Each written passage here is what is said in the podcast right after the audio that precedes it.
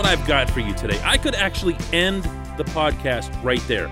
Flower is the greatest. Good morning to you. Good Wednesday morning. I'm Dejan Kovacevic of DK Pittsburgh Sports, and this is Daily Shot of Penguins comes your way bright and early every weekday morning if you're into football and or baseball. I also offer up daily shots of Steelers and Pirates.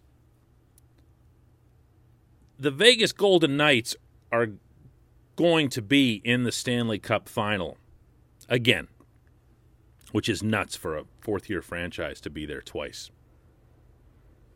And they'll be riding Marc Andre Fleury's shoulders again. And he could be in line for his fourth ring. A champion again. And nothing nothing could make me happier in hockey than to see him succeed.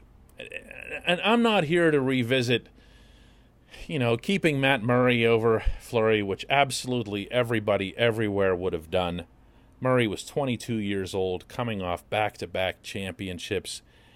Way, way, way smaller cap hit. They couldn't possibly keep both because of the expansion draft. Blah, blah, blah. I'm not here for that. I'm here to just tell you that Flower is great. If you're a fan of his, you've been a fan of his uh, from afar, or even if you've had some interaction with him or everything, I just want to be here to affirm to you that what you think about him is real. He's that authentic and then some. But he's also rabidly competitive. And I got to tell you, when I watched him in game one against the Canadiens, which, despite the lopsided score, Flower actually had to be pretty good on several occasions, uh, notably down the stretch, and was just stupendous.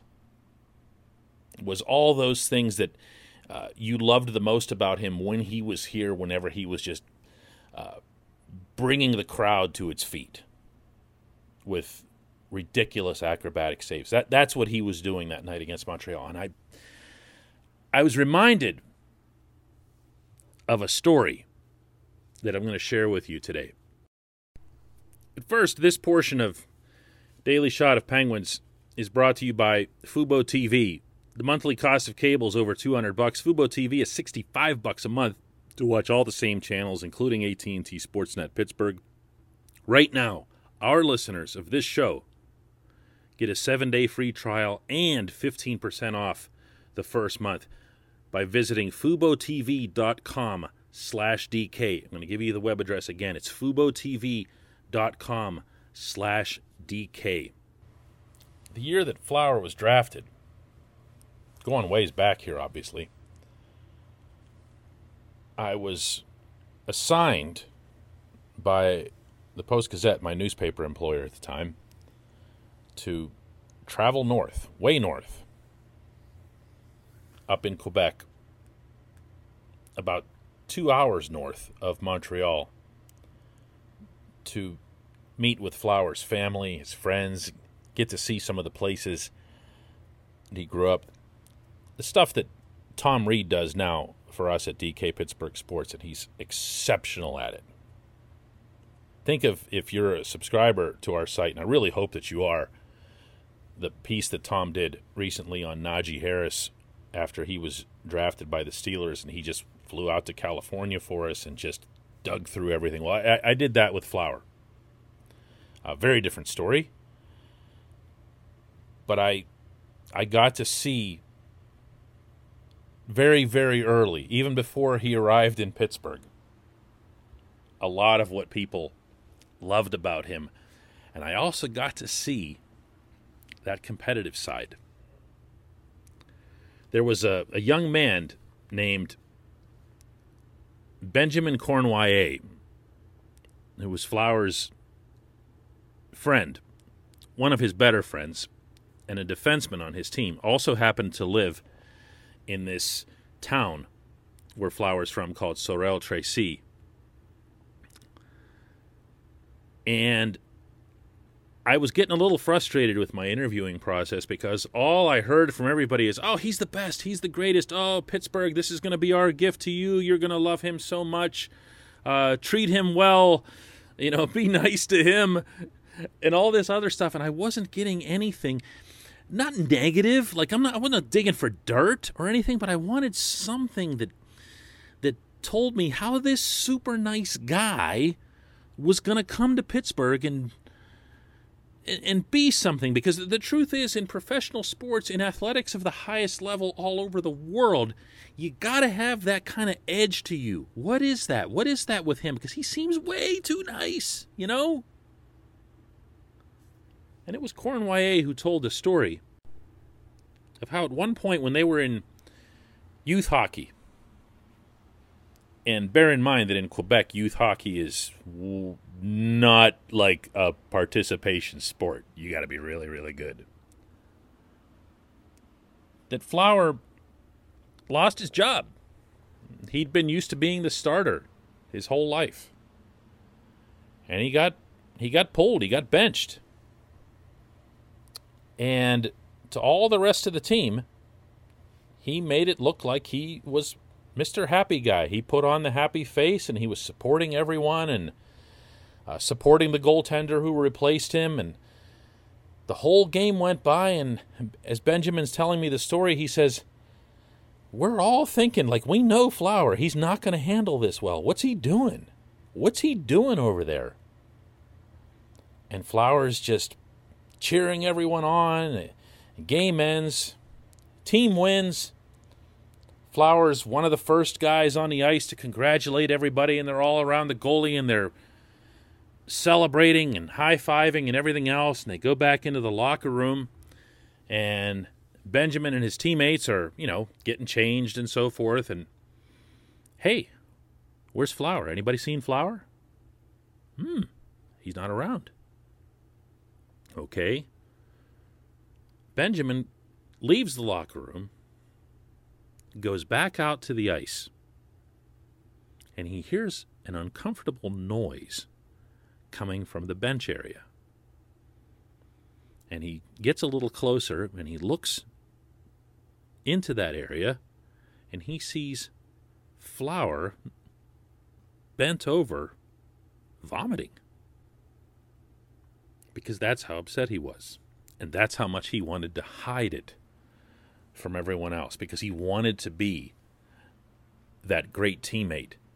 And at the same time, he couldn't stand the idea that someone else took his net. Now, go ahead and take this story and attach it to uh, Ottawa in 2017 or even the stuff that's happened to Flower in Vegas with him and Robin Lehner and the big mythical sword in his back as drawn by his agent Alan Walsh when Peter DeBoer took him out uh, in favor of Lehner and all that other stuff and you have probably a clearer understanding of who he is, what he is, and what motivates him. He sees the net as his. He sees the responsibility for carrying his team to victory as his.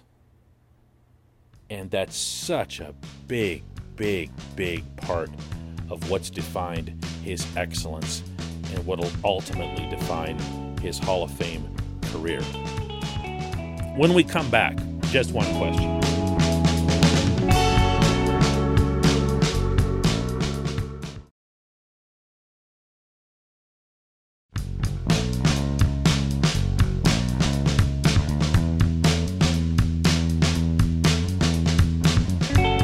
Back. It's time for just one question. That's brought to you always by the Greater Pittsburgh Community Food Bank, where they're committed to providing food for all of our neighbors in need across Western Pennsylvania and for a limited time.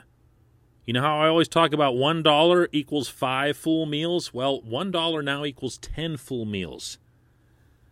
Thanks to a matching donor in the mix. Go to pittsburghfoodbank.org to do your part. One more time, it's pittsburghfoodbank.org. question comes from RB who asks, Why does Sid never get a sniff at the Selke? And I, I'm glad someone brings this up. I feel like I have a ready made answer here that doesn't fit with a lot of the explanations that are usually given about Selke Trophy finalists in general. If you don't know what the Selke is, it's for the NHL's best defensive forward. I never want to presume that everybody knows everything because I sure don't. Why does Sid never get a sniff? The principal reason is, in fact, the one that's most commonly cited, which is that the Selke is kind of a reputation award. No one's digging real deep into the analytics when they vote for this thing. I shouldn't say no one, but mostly no one. Because if you see that the finalists almost always are based on plus minus, which is one of the least telling stats in hockey, then you know that they're not digging too much into the advanced stuff if they're digging into it at all. And that is usually how this goes, which is how Patrice Bergeron, who's legit great, okay, the last thing I want to do is knock Bergeron. But that's how Bergeron is up there even in a down year, whether it's for him or for the Bruins.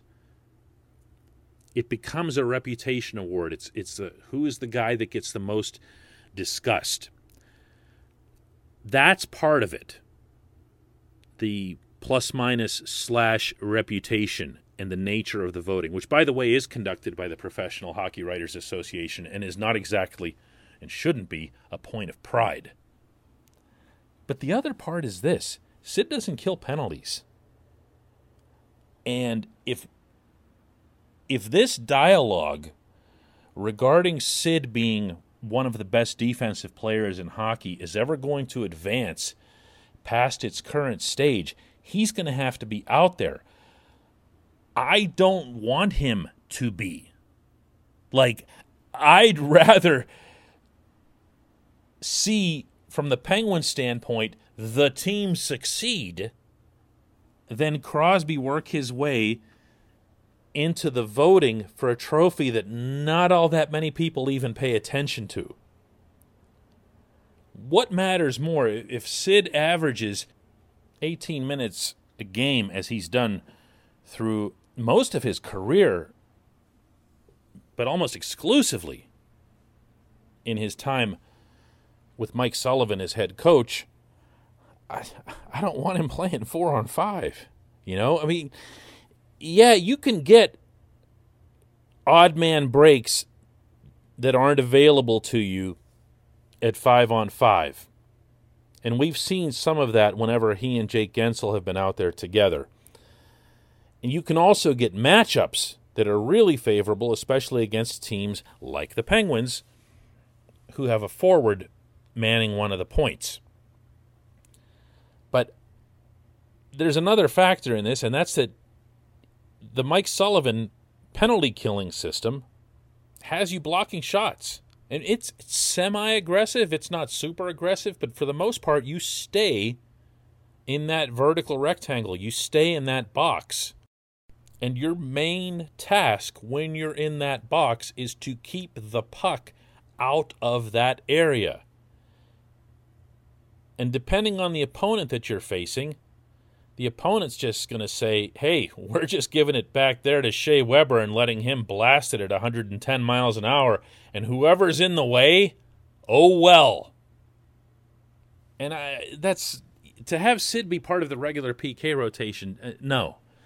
I think it's kind of cool when they do it with uh, him and Jay coming on late. You know, when there's like 20 seconds left in the kill and maybe you've got a favorable spot for a face off or even changing on the fly. But I, I don't want Sid to be part of the PK. I don't. Uh, he's going to need his energy as he gets older, and I say that respectfully, uh, to continue playing the type of game that he plays, which is a demanding style, that grinding style in the offensive zone. I don't, I don't need to see him wiggling his stick in a PK formation. So I, I don't think you're going to see unless there were to be some massive sudden groundswell and Sid were to have some big highlights or whatever. But I don't think you're going to see uh, Sidney Crosby winning a Selke trophy in his career to repeat this, I say that respectfully. I appreciate the question. I appreciate everybody listening to Daily Shot of Penguins. Another one of these tomorrow.